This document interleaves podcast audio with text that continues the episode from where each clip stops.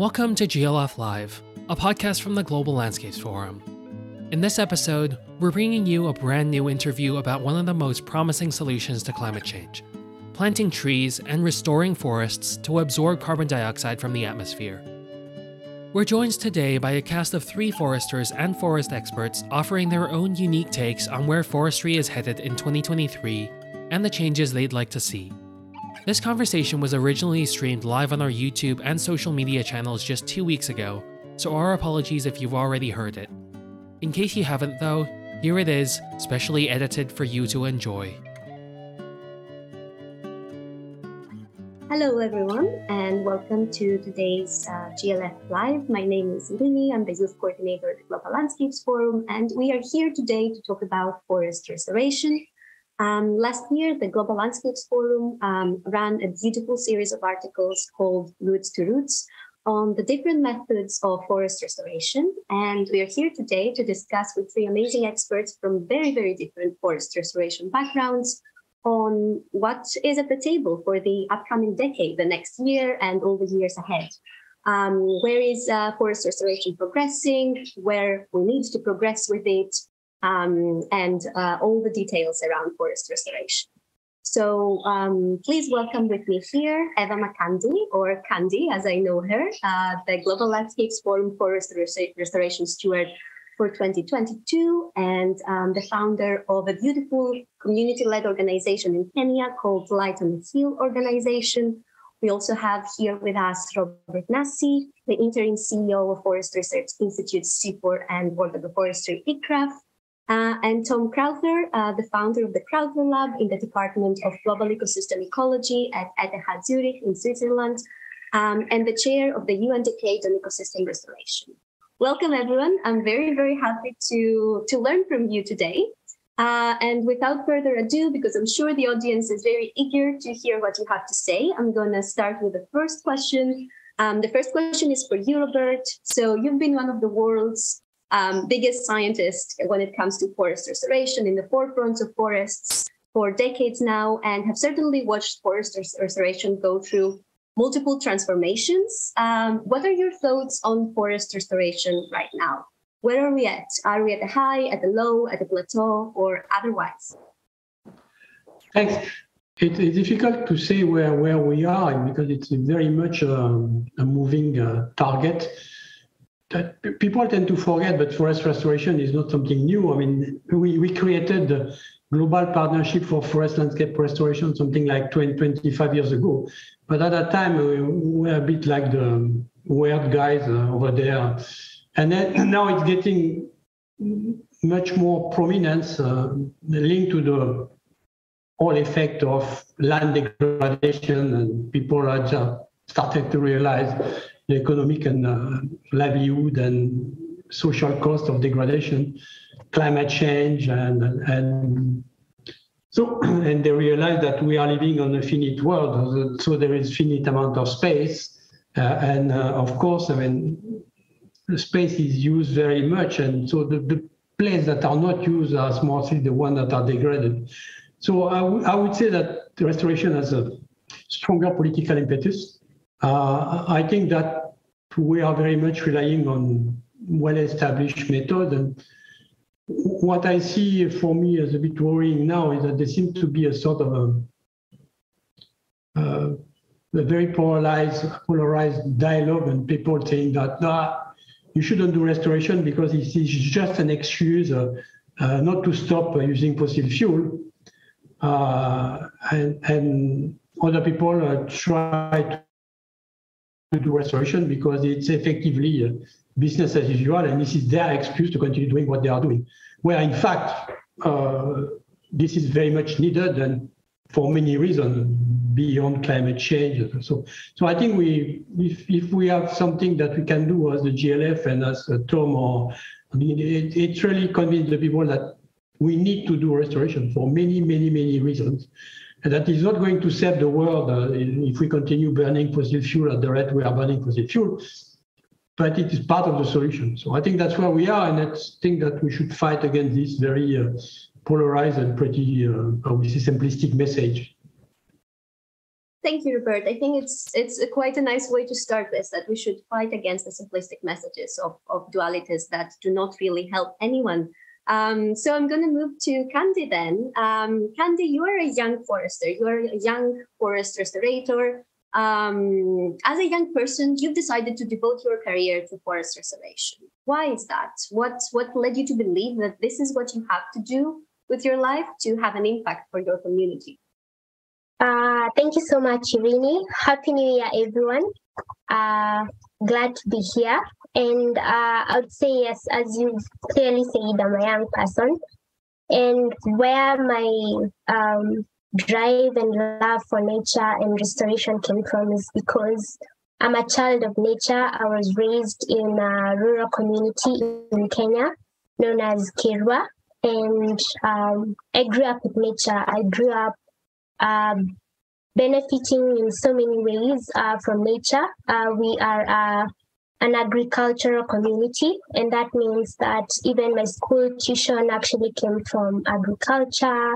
Uh, we, we, had friends, our friends, our playmates were birds, were ducks everywhere, you know.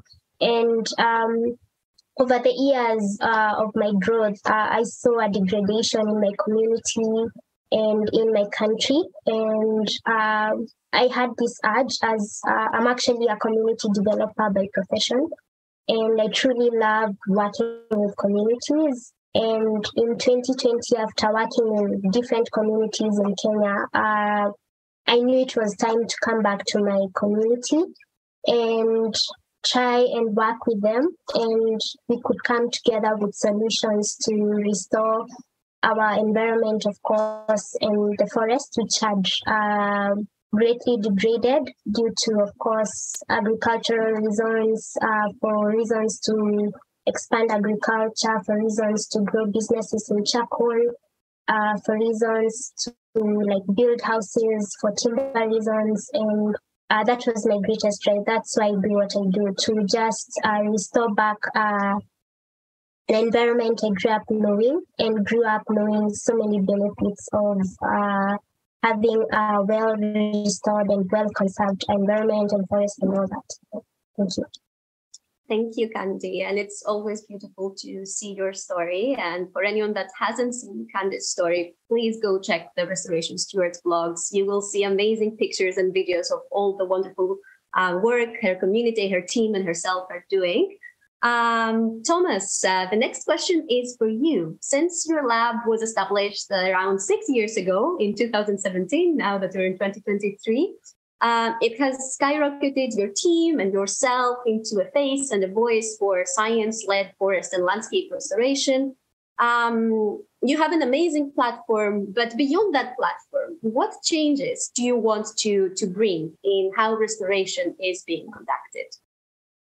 Yeah, thanks so much for the introduction and for, for having us on here. I think it's a, a really great combination of perspectives here. Um, and to answer your question, I think that perspective has been changing. At the beginning, our goal was get the message out about the immense power that restoration has, not just for climate change, but for human livelihoods. As Robert said, it's so much more than just climate change. It's livelihoods, it's biodiversity, uh, and as Eva said, it's you know people's dependency on on nature. And so at the beginning, it was the absolute drive was to highlight just how much potential there is in global restoration. Um, as uh, you know, again, as, as Robert said, it's a it's a long time that people have been thinking about this. It's a very old um, academic pursuit and and it's been going on for a very long time in the real world. It's just that there's there's been a growing awareness of the value of, of global restoration for people, climate, biodiversity. Uh, and now that we've we've reached that stage where there's a lot of conversation about it, there's also a lot of controversy about it. Again, as Robert mentioned, this idea that no restoration is just an excuse to not cut fossil fuel emissions. That is such a polarizing and um, uh, sort of disruptive idea because it negates all of the immense values that that restoration brings across the entire uh, economy and, and global livelihoods and well-being of people and, and biodiversity. So it's critical that we get over those hurdles. And I think the way we do that in, in our scientific goal is to try and show more of the values of, of restoration that, that come to people around the world and also to, to highlight how it is done best in different regions. Restoration means a thousand different things. It can be the conservation of land so nature can recover. It can mean agroforestry, silviculture. It can mean a, a, you know thousands of different avenues. But ultimately, restoration means finding the solutions that make nature the economic option for local people. When that happens, it, it thrives and propagates across the planet. When we get biodiversity and people being empowered, that's when the benefits happen at the local scale and we realize them at a global scale. So our research wants to try and highlight more and more and more of those those avenues. You see examples of people working with microbes. By introducing microbes, microbial health, you can regenerate uh, ecosystems uh, better. Or by working with animals, you can spread seeds more effectively and, and connect ecosystems in a better way. And obviously, always by working with people, it's how you find those best solutions. So it's it's not just about planting lots of trees; it's about building a world where nature can recover for the well-being of people. What a beautiful message, Tom. Thank you so much for sharing that. And I love how you all basically mentioned so many different um, elements that make up restoration from people, livelihoods, nature, climate change, but also the controversies around them. I think it's it's very important to not shy away from from the um, from the controversies that these narratives have as well. Um, now, Robert, we heard uh, Tom talking about the different meanings that restoration have in different places around the world. But we also know that from the technical perspective, when we talk about forest restoration, there are many, many different methods with people having very strong opinions on what's the best method. So we have agroforestry, natural regeneration, plantation forest, just to, to name a few. Um, and we know that each of them have like a key contribution to the overall mix that we need for, for forest restoration. But in your view, are there certain um, methods that are taking too much attention or too little attention? And what would you like to change of what we can call a recipe for forest restoration? Thanks. Uh, I, I, don't know if what if you ask the people in the in the street, the average person, and uh, say, well, what is forest landscape restoration, and they, they will show you a place without tree, and this is uh, in, in 20 years there will be a forest there. So and and it very much the thinking is okay, we are going to plant the trees and things will grow, and uh, and uh, that that's I would say the sort of the, the prevalent thinking, but in fact. Uh, there are much more, much more beyond restoration, and, and the first point is to understanding why the land has been degraded and, and um, when I joined CIFOR a few years after I joined CIFOR, which is now something like 25 years ago, we did a survey of restoration exercise in the world, and we see that a lot of the the project failed, and then the project failed because fundamentally they were just dropped onto a place that we as scientists saw as degraded, uh, where the local people didn't think at all that it was degraded, and uh, they were paid for planting trees and they were happy to take the money and planting trees. And as soon as the project started uh, ended the tree was just forgotten. So i think that's the important part and the spin that we have now. Is, is the fact that we really, really need to work with the the local community whoever they are local people indigenous people or or logging company, the people that are living on the land that understand, in fact, what, what is degraded and what sort of technique you can apply. And, and here we have so many of the simplest one, the cheapest one is to put a fence and avoid goats or thing to come and uh, thing or uh, protect against fire or alternatively use a different fire regime or um, there is a very interesting experiment now in Brazil, where in fact people are planting eucalypts, monoclonal eucalypts, and if you say that, uh, you're afraid you are planting eucalypts. But in fact, they use the eucalypts to create a shade and a beginning of a, of a, of a litter, and then under there is a growth of the of the um, uh, natural uh, forest. And uh, after um, seven, eight, they cut the eucalypts and they make money, and then they can they get money to maintain their restoration plots and that's it. And then they let the nature go. So there are so many methods that can be used. Uh, the really good important point is that it needs to go together with what people want on the ground. And it needs to have clear objective. I mean, sort of, and and it's it goes well well beyond the campaign. Let's plant uh, 10 million trees or something like that, which is the thing that you see most. I mean, recently, uh, uh, uh the president in Kenya said that we are going to plant 15 million trees. That, that's a very good idea. I think that's sort of way.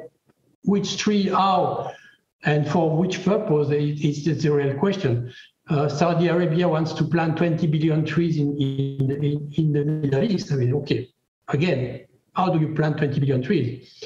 So this thing, I think we have too much about the planting trees and, and counting big numbers and not enough in terms of the, okay, what we need is an area that we want to change for being degraded and productive into being productive generating ecosystem services and, and livelihood for the people.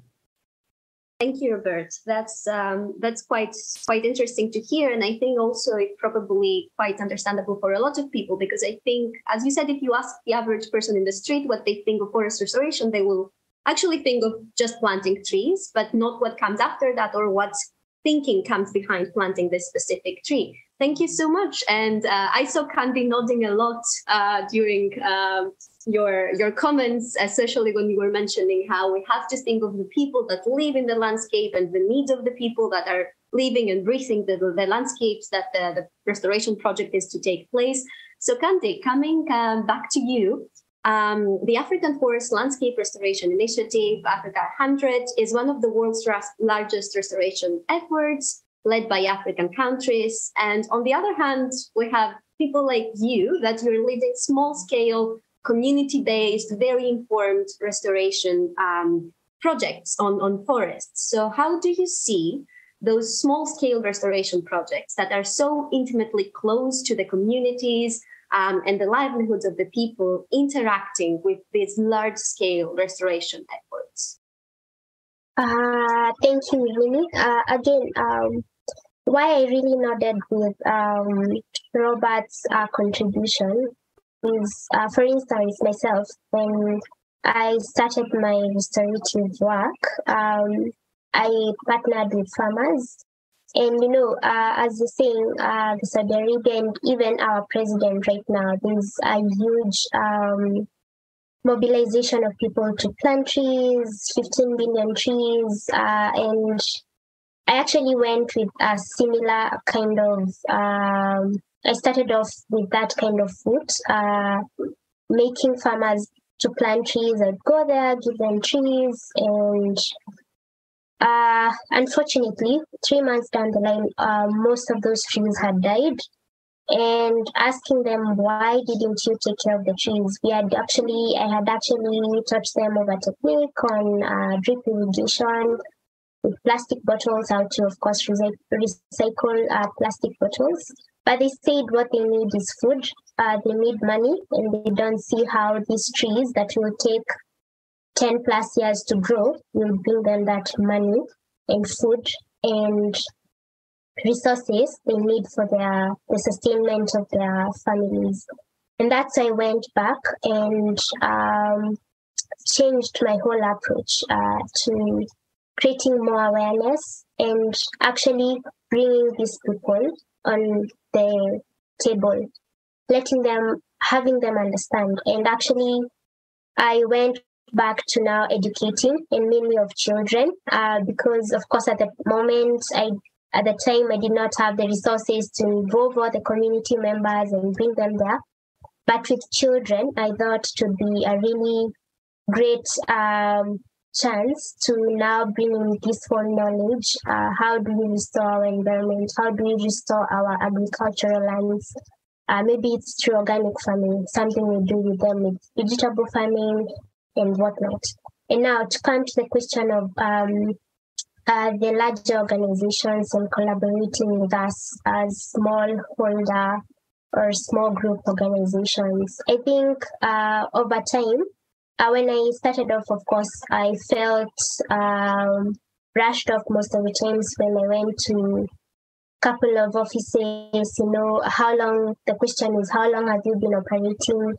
And once you say like two months or three months, I'm like, okay, uh, that is very nice. I see you're trying to uh, help us, but uh, I think you should just go back and um, find more solutions or keep doing what you're doing. You know, those comments people tell you, keep doing what you're doing, you're doing great.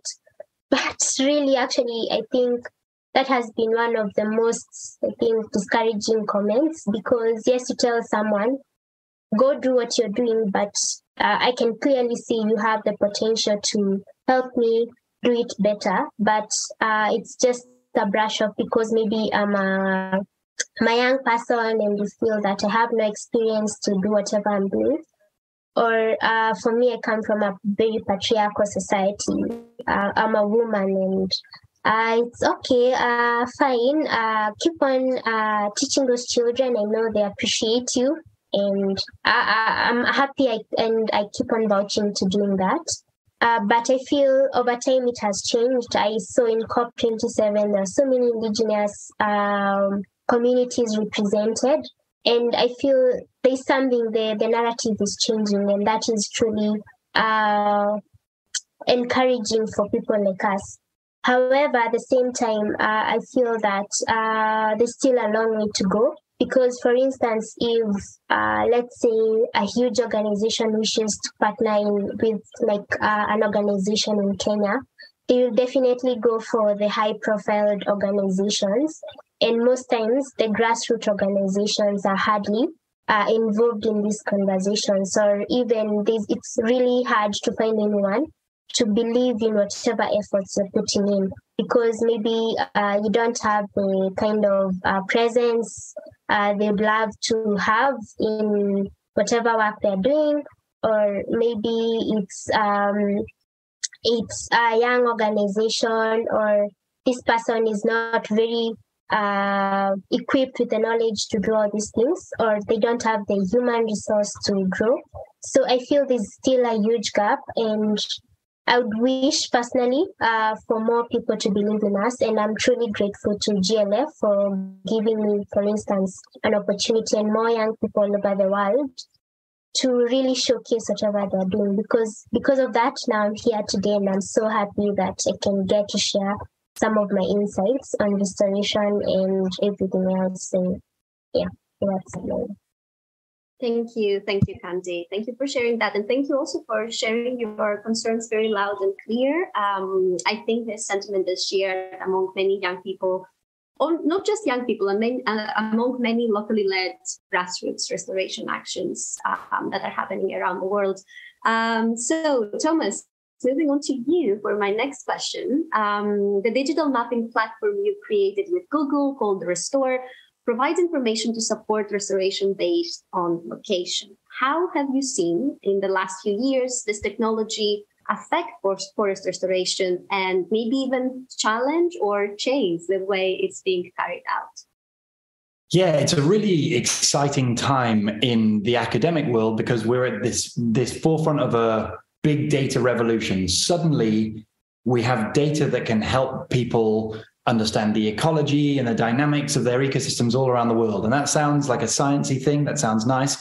But when we get down to it, it can be really useful for helping people both with the practical challenges of figuring out what ecology, you know, what ecological strategies to use, but most importantly, it's because we are now at the stage where we can democratize data. So it's accessible to everyone anywhere. Anything that anyone learns can be made available to anyone. And what we're seeing on, we built this platform, as you mentioned, Restor, which now hosts around 140,000 local community projects. So it's like sort of like a Google Maps, and you you draw a shape around your uh, your area, your garden, your your forest, your whatever it is, and you can then get ecological information, and you get uh, data that tells you how healthy the ecosystem is and how many species are there. But what we found is by far the most valuable part of that is that until now, many of those projects have been working alone in isolation. They've been feeling totally de- disconnected, and restoration can be incredibly difficult. It's a social challenge, it's an ecological challenge. You need to learn so much about the ecology and the and the environment, and it can often take years or decades of trial and error, which can be costly and time consuming and difficult. But just this idea that now they are no longer alone that has been the thing that people have most frequently come back to us. They're like, I can see where I exist in space. I can find other partners that are taking on similar challenges. I feel part of something bigger. And that helps them to overcome so many of those emotional challenges of getting, getting past those ecological hurdles. Now, Restor is not going to fix all of those challenges. Maybe it will help a little bit by by providing some data and some information, but those challenges will be fa- fixed by the people on the ground. But it's the ability to be part of something bigger, find themselves in space, and connect with people that will enable them. That is already enabling them to overcome some of those hurdles and, and speed up the success of that restoration, which is benefiting the biodiversity and the people who live there. So it's it's really this idea that we're we're able to with this big data revolution, form this collective global community that can share knowledge and share information and share support, and also connect to funders and to people who might want to buy their sustainable products or to partners who want who might want to to to share knowledge or information. And it's that that community growth. It's that idea of community and togetherness that I think is the most inspiring thing in in in what technology can bring to the movement. Beautiful. Thank you so much for Thomas for sharing that. And I must say, I must admit, I was very lucky to meet one of your colleagues at COP27 this year, and it was great to actually also see the the new uh, version of the Restor platform. I was I was very very interested in that. So I'm I'm wishing all the best on on developing it further and seeing what it can offer to the movement, as you uh, just said. So um, we have a few questions that came from the audience um, that are based on different things you all three mentioned during your answers before. So I think I'm going to take this first question to Thomas. Um, the question is, what are some of the most effective uh, ways to fight the polarization that both you and Robert talked about um, surrounding forest restoration? What would you suggest to people that want to go against this way of polarization and simplistic messages? That is a great question because I have no idea how to answer it. That that is the question I'm asking myself every day. I think it's the biggest challenge we have right now in terms of the global conversation. Um, and my instinct, uh, which sounds very uh, wishy-washy, but my instinct, I'm almost embarrassed in saying this. It's I think it's to do so with love. If you can appreciate the pain from which people are giving that perspective, they're not they're not saying that, that, polarizing perspective is not coming from the perspective of people who are right or wrong. It's coming from the perspective of people who are who are devastated by how real the, the extent of real suffering that climate change is causing. And that suffering is motivating them to say, we need we need to cut emissions. Don't distract from cutting emissions. Don't distract from cutting emissions. I and if you i think if we understand the painful perspective that they're coming from you can speak to them with um, more uh, humility or more uh, more understanding. And i think then that's the place to start leading the conversation not away from climate change but but to say look this is partially contributing to climate change, but it's also so many other things. Again, as both Robert and Eva said, as we're all saying, it's all the other benefits that that should be the priority. Nature restoration should be primarily for the local people and the biodiversity it depends on. And as a byproduct, it impacts climate, it, it benefits climate change. And uh, yeah, in, in my process, that's that seemed to to work. But again, it's a good question because it's it's the big challenge we've all got right now. No, that's that's a great answer. I must say that my always my favorite professors in university were the people that were saying, "I'm not sure, I don't know, but that's my idea. Let's let's find out together." So I think that's a great place to start. I don't know, Robert, if you because you also uh, mentioned a lot the polarization and the simplistic messages. Would you also like to add something on what Thomas said? No, I totally uh, agree with what Thomas said, and, and and I say that in a sense we should more than the people um, that, in, in fact, that, how can I say? You have the people that believe in restoration and they say, okay, the restoration is, in fact, you do restoration for many other things and then as a result, you can store some carbon. Uh, then you have the people say you should not do that because you distract uh, our priority, which is reducing fossil fuel. And I think these people are the people that, like Thomas, I believe that we should treat them with love. Then you have another bunch of people that are the ones that use the excuse of restoration to continue business as usual. That's a different crowd and much less sympathetic. And, and this, this is the, the one where, in a sense, what we should do is focalize the polarization of the current debate onto these people saying that you are just doing greenwashing, you are not doing restoration to restore something, you are doing restoration to continue emitting greenhouse gases as you have been doing and making profits. And, and I think if, you know, it's, if you find a common enemy, then it's much more easier to, to bring the people together, even the people that say, oh, restoration. So you need to target them against the bad restoration greenwashing project. And, and you need to show them that that's not what we recommend. What we recommend is something different. Uh, and uh, that may be a possible tactic to, to direct the polarization against uh, some of the actors that we would like to disappear. Thank you. Thank you, Robert. I think this is actually a pretty good argument concerning the fact of sometimes the people you see in this polarized argument are not necessarily the people that should be fighting each other. It's indeed uh, the anger that comes from all this greenwashing or business as usual or pledges that never came through um, that make people extremely cautious, I would say, even towards things that are probably valuable solutions to um, to what we are we are going through. Thank you so much for for this uh, impromptu question. I think it was it was quite nice that someone asked that, picked that up from the from the discussion and asked that in the chat. Um, and there is one more question that came in, and I think it's quite important to ask.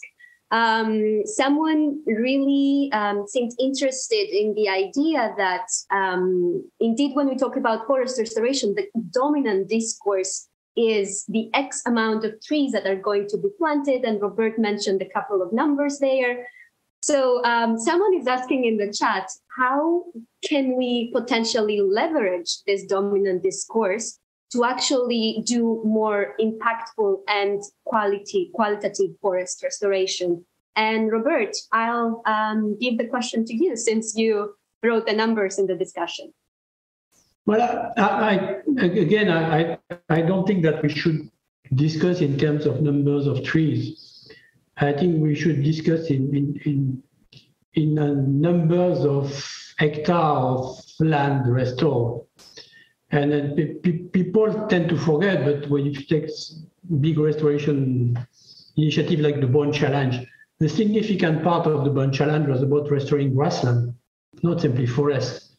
So in fact, the, the question is, is really what Thomas said. Uh, how do we convince people that beyond the big public relation campaign saying that uh, Ethiopia will plant X million trees per day, or which in a sense is a bit ambivalent. They, they are they're good and they're bad, but fundamentally we should show the people, okay, this is what a certain amount of land restore in a given place has changed the life of the people.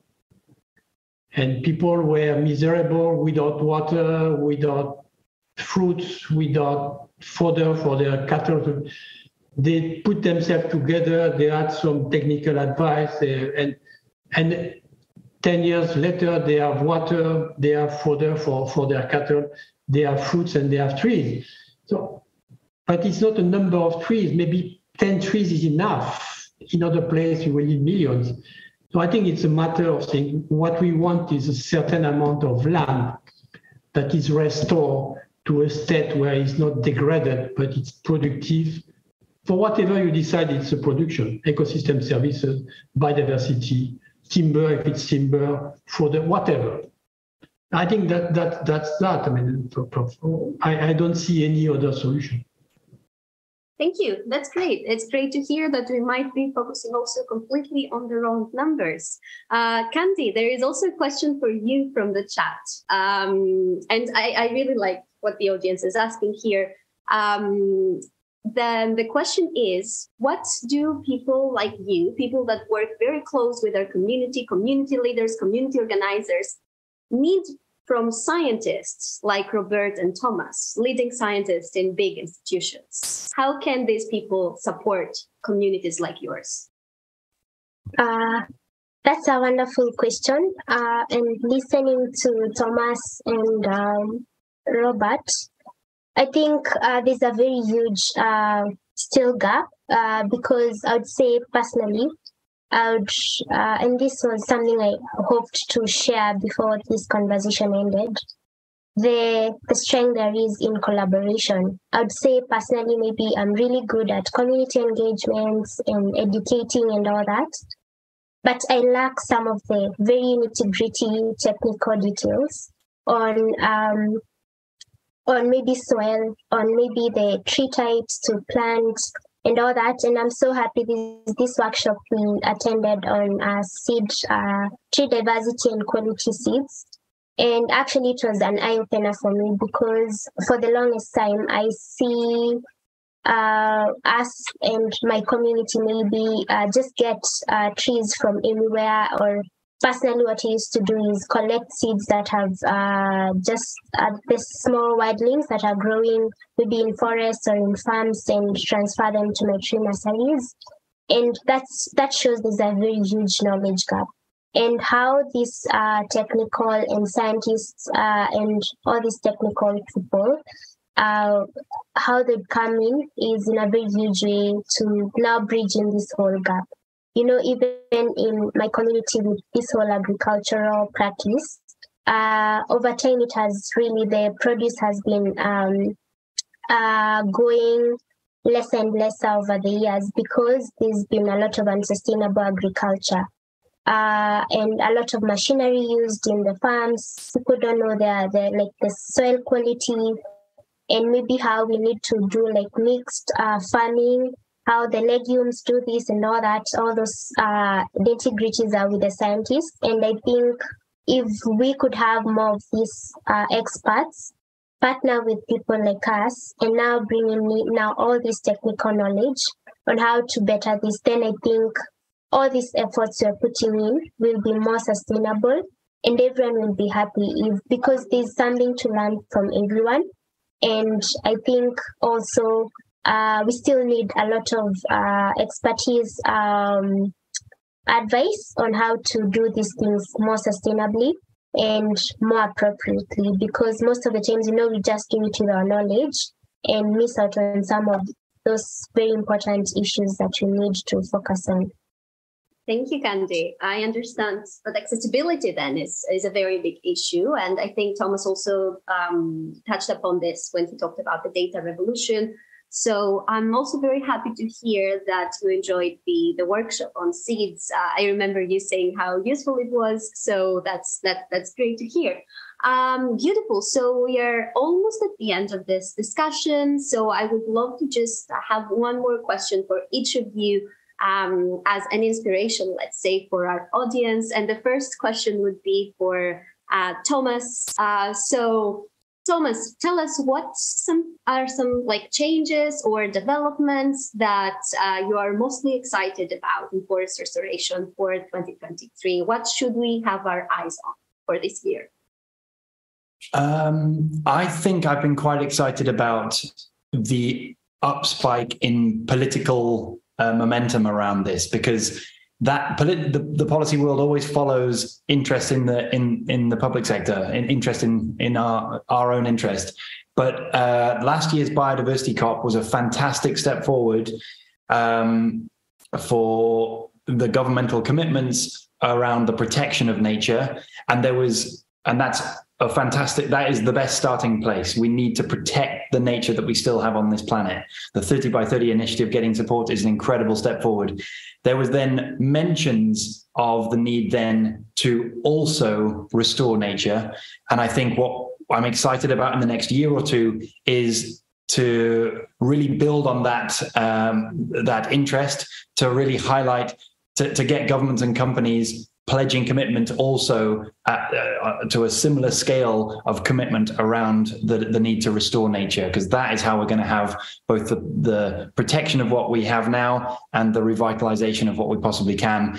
And again, it always comes down to changing the perspective. We're not doing this just to address climate change. We are nature is for the people and the biodiversity who they depend on, and as a result, we'll have benefits uh, for climate change and all the all other uh, global threats. Thank you, Thomas, for that. Um, Robert, um, building on what Thomas said, we have just adopted the Kunming Montreal Global Biodiversity Framework. It has a target on restoration, the 30 by 31. What do you hope to see in the next decade?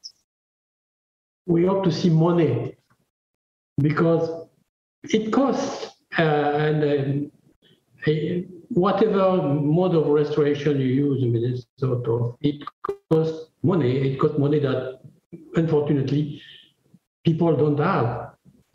And if what I hope to see is that we are becoming a bit more serious uh, in terms of our priorities.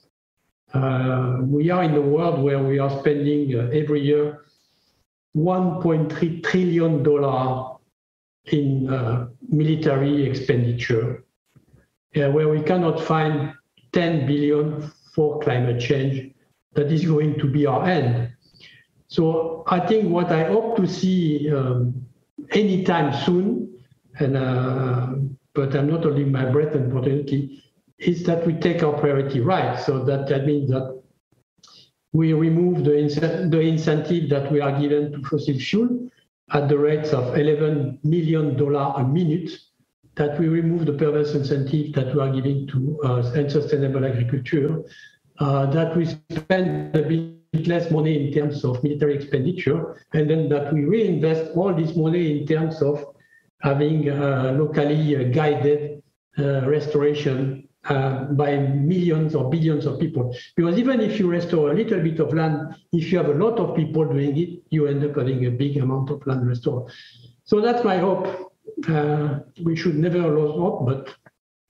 Thank you, Robert. So we have excitement for the political momentum that seems to be getting better in some sense. We have a very, very clear uh, prompt on the need for funding uh, for all these pledges and promises and all this political momentum. So, Kandil, let's close it with you. What is your hope for forest restoration um, and especially community led forest restoration for the upcoming years?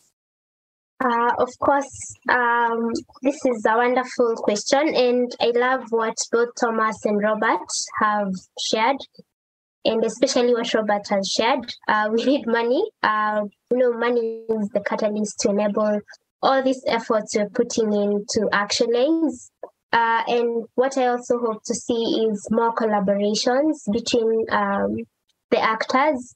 You know, uh, unfortunately, in one way or another, I've interacted with um, a few individuals whom clearly you see like it's a competition, like who gets what and who gets most partners. But uh, as we all have shared here, it's about the communities that depend on it, the biodiversity that depends on all this restoration we're talking about. And I'd love to, I'm so happy that, uh, as Thomas shared, I'm part of the uh, Restor community, and it's so beautiful to see like myself from a very global point of view. And I hope to see all these people, us, the community, the scientists, um, the technical, everyone, I hope to see us join hands and listen to every voice. Every voice is extremely valid.